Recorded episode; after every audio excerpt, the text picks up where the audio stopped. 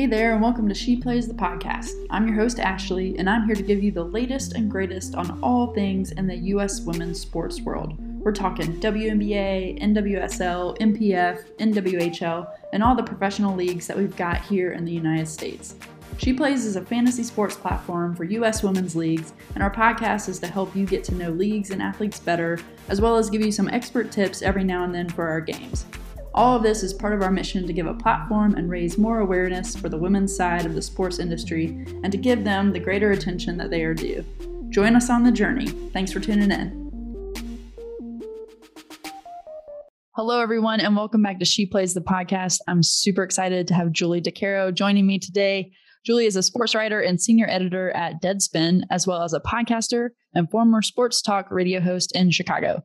She is a Peabody Award winning journalist and has appeared in media outlets such as the New York Times, Sports Illustrated, the Washington Post, and Vice Sports. Julie, thanks so much for coming on the podcast. Hey, thanks for having me. So I got to say, I I reached out because I read your book this summer, Sidelined, and gosh, so good. We'll put the, the link in the show notes for everyone to go get it to order a copy. What's it been like being an author and, you know, author of a book versus you've been a sports writer, podcast snippet creator, but yeah, author of a book. How's it feel? It's it's kind of bizarre. It almost feels like it doesn't really count. You know, I'm like people are like, "Oh, you wrote a book," and I'm like, "Yeah, but it's just a book that I wrote. It's not like a real book." I mean, that's kind of how I feel about it. Yeah, it's definitely been weird. Can you tell folks a little bit about what, what the book's about? So the book actually got started because uh, a publisher reached out after all my rantings on Twitter and was like, you know, instead of just screaming into the void, you should probably put this down somewhere. So that got me sort of I, I, never thought people would be interested in hearing anything about my life or what it's like to be a woman in this industry and working in sports media. So i was really lucky that lots of other women had stories that they wanted to share. And you know the thing when i started talking first of all there was nobody i reached out to that was like no i don't want to talk about it. Like everybody was like yes i have stuff to say so, I mean, that felt really good. And I think that as women, we a lot of times, sort of like when you're being bullied and you assume you're like the only person being bullied, and then you find out this bully bullies everyone. It's kind of been the same. That a lot of us in this industry have extremely similar experiences. And it was really refreshing to to know that and to find that out. So the book talks about a lot of different feminist topics. It talks about what it's like to be a woman in this industry. It talks about equal pay, online harassment, women being sort of shunted to the sidelines in broadcasting and always being sideline reporters and how difficult it is to move above that. And a lot of different issues that I think affect us in the workplace and you know try to do it in kind of a conversational funny tone so that it wasn't so dry and depressing to read. And the feedback from it has been great. So um, it was a really I think worthwhile thing to do. And I, I I know other women are working on books on similar topics and I really hope that we just absolutely flood the market with feminist sports books because they are desperately needed. They are. And I will say it was tough to read a lot of portions of the book, just like hard emotionally to realize that this is happening, that it's been happening, it's probably still happening, which is sad. Yeah. So one, thanks for thanks for writing it and being vulnerable. I mean, I, I think that you're right that a lot of me myself being new to the sports industry, there was a rude awakening that came with how women are treated yeah. And whether I'm writing the book or whether I'm like talking to women who want to go into sports or going to media on college campuses, like nobody wants to scare anybody away, right? Like we, you know, we don't want to, because we need as many women in this industry as we can get and non binary folks and women of color. You know, I mean, we need all these people. So we don't want to scare anyone away, but we definitely want women to come into this industry with their eyes open and knowing that, you know, this is the kind of stuff you could face and if you do, just know that there is an entire sorority of other women out there that have gone through the same thing and you're not alone. And, and I think if I had just even known that when I got into this industry, it would have been a little bit easier. But, you know, coming, I came from law. And so, you know, in law, it's not like law is perfect. I mean, obviously there's sexism, there's racism, there's exclusionary things that happen, but it was much more evolved and progressive than than working in media has been. And especially sports media a lot of times feels like a throwback to like anchorman you know or something where it's like a lot of times men just do whatever the hell they want and get away with it because this is the way the industry has always been. And hopefully the more women that speak out about that that will start to change. Yeah and i, I do want to move on to what we're you know what's positive and what's good because um, like you said not wanting to scare folks but i do think the dose of reality is good for people to have. I mean, that that whole video, the hashtag more than mean that you did with Sarah Spain. I remember watching that and just being like, what in the world? Again, it's like kind of when just the online bullying. And I mean, I still see tweets about Diana Taurasi that are like, you know, go make me a sandwich. I'm like, you're talking about one of the greatest basketball players in the world, you know? I know. I know. It's brutal. I actually got off of Twitter and I'm off for the foreseeable future. So, I mean, it has become just such a toxic hellscape. And there's a great podcast out from You're Wrong About on cancel culture and on just the way that Twitter is just constantly primed to like explode into, you know, bullying and harassment and hate speech like every single day. And it's like, I've been off for like three days, which feels like three months. I feel like I have no idea what's going on in the world, but it, and I don't know who the Twitter person of the day is. You know, like every day there's some person who gets, you know, is the number one trending topic. But like my heart rate is down, like my resting heart rate. So I think like that says a lot about that platform. Yeah, 100%. Yeah. Yeah. Well, and it's been a dumpster fire today. We'll just say that. Great. and it is. It's like a great source of information, but also very, very, very prime for yeah, bullying and just, yeah. you know, keyboard bullying, which is just yeah. crazy. Anywho, okay, so I really obviously we're on a podcast. I love podcasts. I've been amazed at like the people that I've gotten to meet and talk with. You are a pro at uh, podcasting. I mean, you've been on, I know, um, Stick to Pods, co hosting Always Game with Jane McManus. Is that right? Yeah, it's actually called The Ladies Room. The Ladies Room. It, okay. Initially, it was called Always Game, okay. but we just changed it. the Ladies Room. And then also, you're a co founder of Burn It All Down. Yeah. Which we're big fans here. Big fans here. Burn It All Down. They're terrific. Yeah. Yeah. So what do you what do you love about that medium? Um, it, and it's how does it differ from radio, like sports talk radio? You know, I think it's well. First of all, I mean, it differs because you can talk about what you want to talk about without people on the text line like screaming at you. You know, I mean, that's the first thing. Is but you know, in some ways, I do miss that audience interaction when I'm doing podcasts. I mean, hosting sports talk radio like a Monday after a Bears loss was like the best. You know, I mean, it was so easy. It was just like going to a bar and talking to your friends about the Bears. And, you know, it was just like the, the most natural thing in the world. Uh, the thing I do like about podcasting is that you're able to bring up um, topics that are interesting to you to make them interesting. I, I on Stick to Pods, which was sort of sports history slash crime stuff. I love like researching and scripting podcasts. So my, my producer and radio, Tony Gill and I did one together. Uh, that was like a multi, it was like, I think nine episodes or something on the murder of James Jordan, Michael Jordan's dad. And we got everyone in that case to talk to us, including one of the guys sitting in jail for his murder. It was like our own private little dateline thing that we did. And like, you're right. I mean, you get access to all kinds of people and things that you wouldn't normally just saying, you know, I'm doing podcasting or I'm doing a podcast, you know, can I talk to you for it? You know, I love about it the same things I love about radio. I think that there's an intimacy to audio reporting and discussions that you don't get necessarily from visual ones. And so whether it's just like sitting and chatting with Jane and all these amazing people, all these amazing women we have on our show, or whether it's scripting stuff out and researching it and telling a story, to me, it's always been my favorite way to sort of communicate with people. I love it. So if you were to, and maybe you're working on one, I don't know, but if you were to do a scripted show, a scripted series about, you know, the women's sports world right now, is there a story that, or a couple stories that you're like, oh, I want to dive into this? Oh gosh, yeah. I mean, there's so many great ones. I mean, I think the the fight for equal pay is huge. I thought Let's Fucking Go or LFG I, I, think that was fantastic. And I think there's a ton to be said there, not just about what the women are going through, but what the WNBA went through, what through the women's national hockey team protests and walk out of camp and what they accomplished, um, the history of the equal pay movement. I mean, I think that stuff is fascinating. I think there's a lot. I, I, you know, I love Kate Fagan's piece in Sports Illustrated about the struggles the WNBA has had to get where they are right now for 25 years. And I think that there's a ton more to be said about that.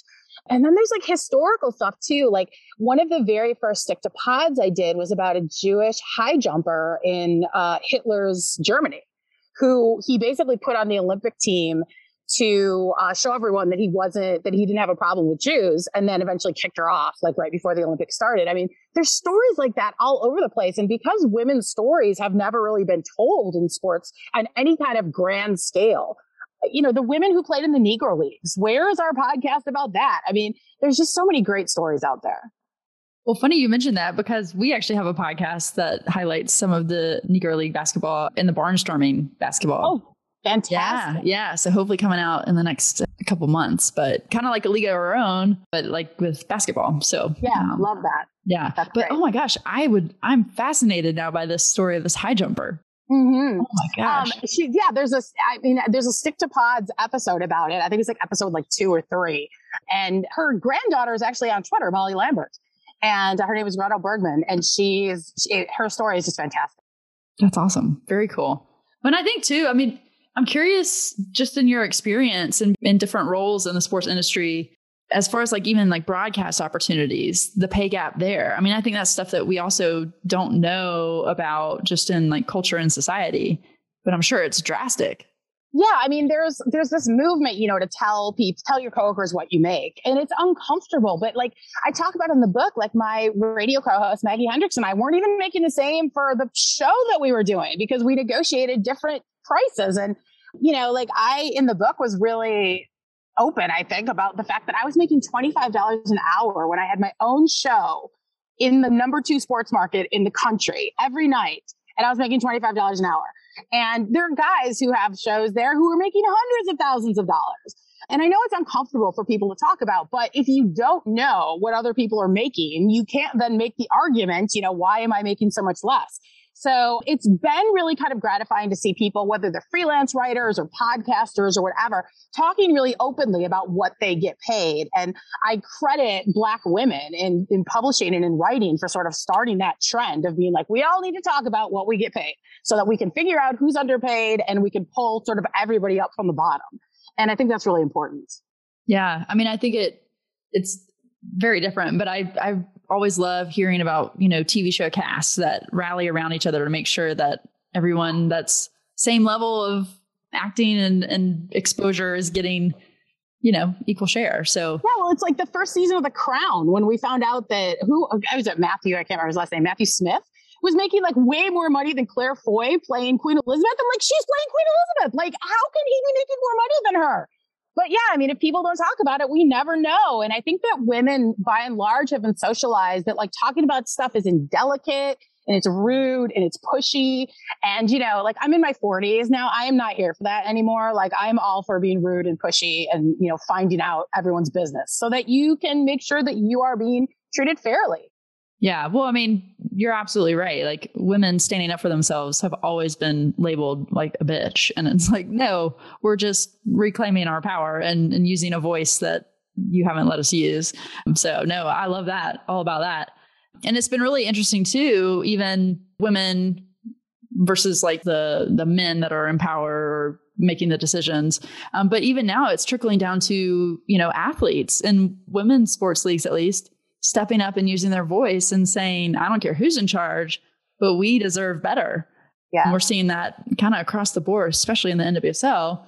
And it is inspiring. I think it, I can't even imagine the impact that young boys and girls, whatever, are seeing of like, yeah, you can do this and fight for yourself, fight for what you're worth. Yeah. Yeah. Like I have two sons who are in their late teens now. And they are growing up in a much different world than the one I grew up in. They're used to seeing women's sports. They're used to seeing women's professional sports. They're used to seeing, um, you know, women broadcasters. Like it, it doesn't phase them. And they're sort of like, you know, why wouldn't the U.S. women's national soccer team make more money than the men? Because they have won four World Cups and our men didn't even qualify last time for the World Cup. So I have a lot of hope for the next generation. You know, this bullshit has been going on for way too long. I started the book out with um, the stories of like the first women that went into professional locker rooms and like what they went through. And they're sort of like, are you kidding me? This ish is still happening in, you know, 2021. And it's, it's kind of amazing. And I, but I think that you're exactly right that, you know, if you don't see it, you can't achieve it, first of all. And second of all, that, you know, putting these issues out there as uncomfortable as they are and, you know, being the first one through the wall is the bloodiest and all of that stuff I think that we all do it for the people coming behind us. Like we all hope that other women and other non-binary folks and women of color and, you know, trans community and everyone else will have it easier because of what women have been going through. But at some point, it's like, how long do we have to keep like being abused and being mistreated and disrespected. Like like I was reading, you know, like someone's book about, oh, it was Claire Smith and she was talking about, you know, women, what it was like to go in the locker room and she did it for the women behind us. And now we're 40 years later and we're still doing it for the women behind us. Like at what point are we doing it for ourselves? And that's sort of like where I struggle a little bit because I don't always want it to be waiting for the next generation for things to get better. Like at some point it needs to get better for the people that are already here.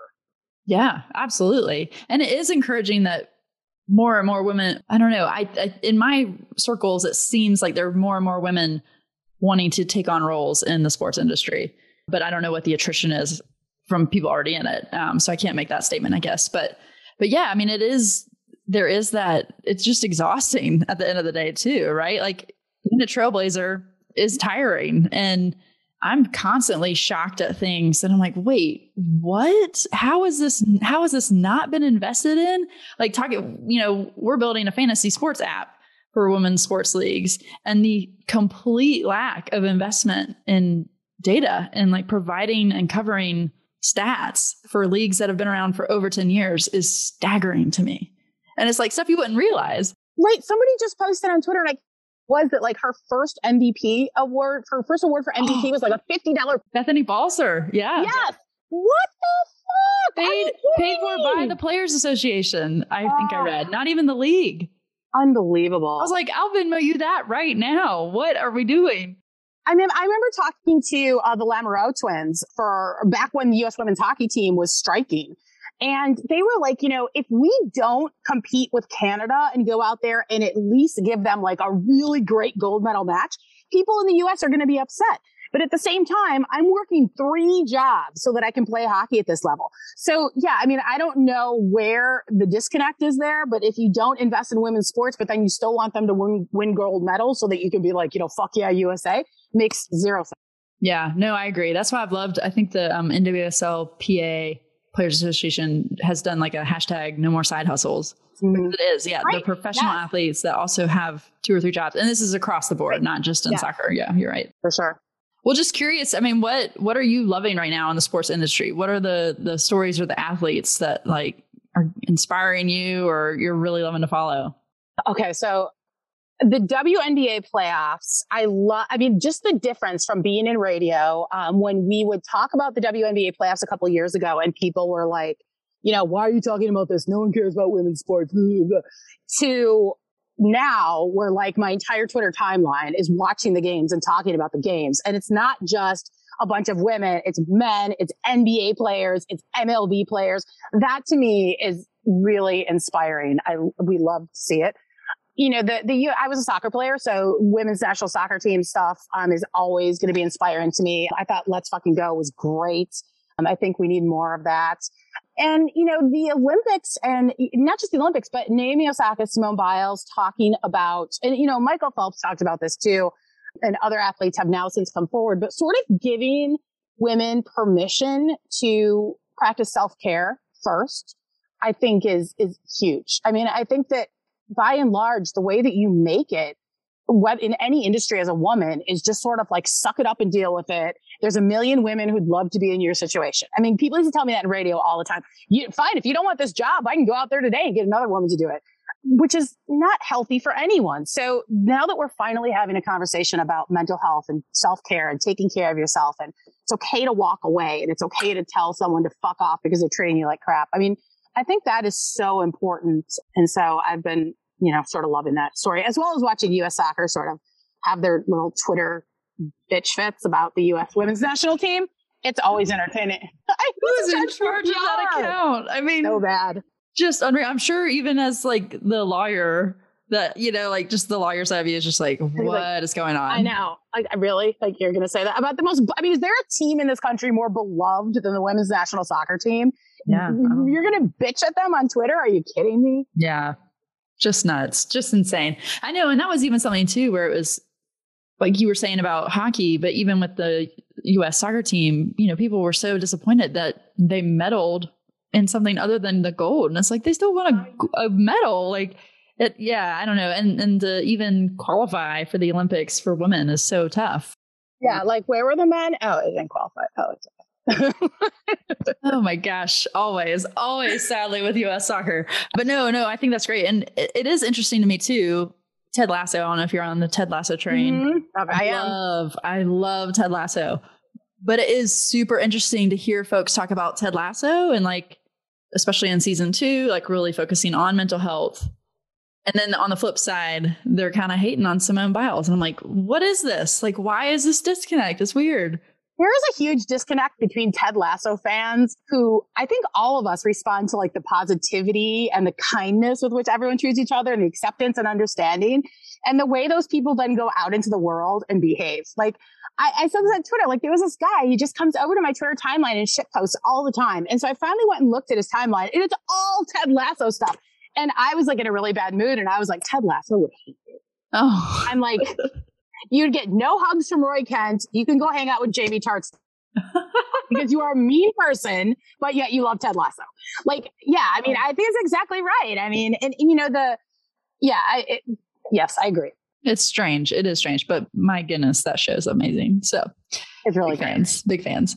All right. Well, you want to play a little bit of uh, rapid fire? Yes, let's do it. Okay. All right. What is your favorite sport to watch? Soccer. Favorite sport to play? Gymnastics. Really? Love I mean, that. I, I was a gymnast and I can't do much anymore, but I still love handstands and cartwheels and trying to make my body do things it doesn't want to do. I love that. I also love watching Jonathan Van Ness fulfill yes. their, their gymnastics dreams. It's amazing. All right. Favorite Gatorade flavor? Red. What flavor is that? Fruit punch? Fruit punch, yeah. I think. Yeah. Yeah. Yeah. All right. Best sports memory you have as like a viewer watching sports? Oh, Cubs winning the World Series in 2016. Waited my whole life for it. I love that. All right. Favorite sports moment you had while playing sports?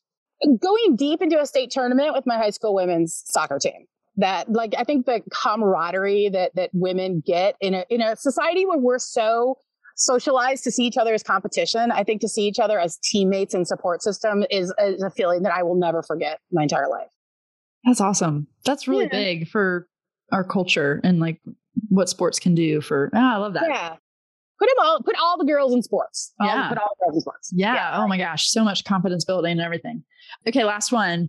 If you could get free tickets for life to any sporting event, you get the tickets anytime it happens. So either like World Series every year or World Cup every four years. What are you getting free tickets to? I mean, uh, the World Cup is the obvious answer for a soccer fan. I mean, that that's a big one. I also huge issues with the Olympic Committee and everything they stand for and everything they do. I really love the Winter Olympics, especially. So maybe the Winter Olympics. There you go. Great. Awesome choices. It's like all the sports I never played, so I want to go watch them. Like, I how do you do that on ice? I don't know. Yeah. that is that is literally me every winter olympics and it's also yeah just something beautiful about at least for the athletes like coming together and just celebrating sport yeah cold sports. And they're always in these really beautiful places too. You know, I mean, yeah. they're always in the mountains somewhere and some like beautiful, you know, mountain range. So yeah, that would be my thing. Perfect. Awesome. Well, thank you again so much for taking the time to chat. Where can folks find you, follow you, all that good stuff? Well, probably have to go back to Twitter at some point. So at Julie DiCaro, although I'm taking a break, but I'm on Instagram at Julie DiCaro, and you can always read my work over at Deadspin. Awesome. Well, we'll put all those links in the show notes. And just thanks again for your time. Thanks for having me, Ashley. It was fun. Thanks so much for tuning in today. Please subscribe to the podcast from wherever you're listening, whether it's Apple Podcasts, Spotify, or whatever platform it may be. And if you could, we'd really appreciate you leaving a rating and writing a review. That helps us get more listeners, and the more listeners we've got, the more attention we're giving to the athletes we all love. Thanks for your support, and we'll see you next time.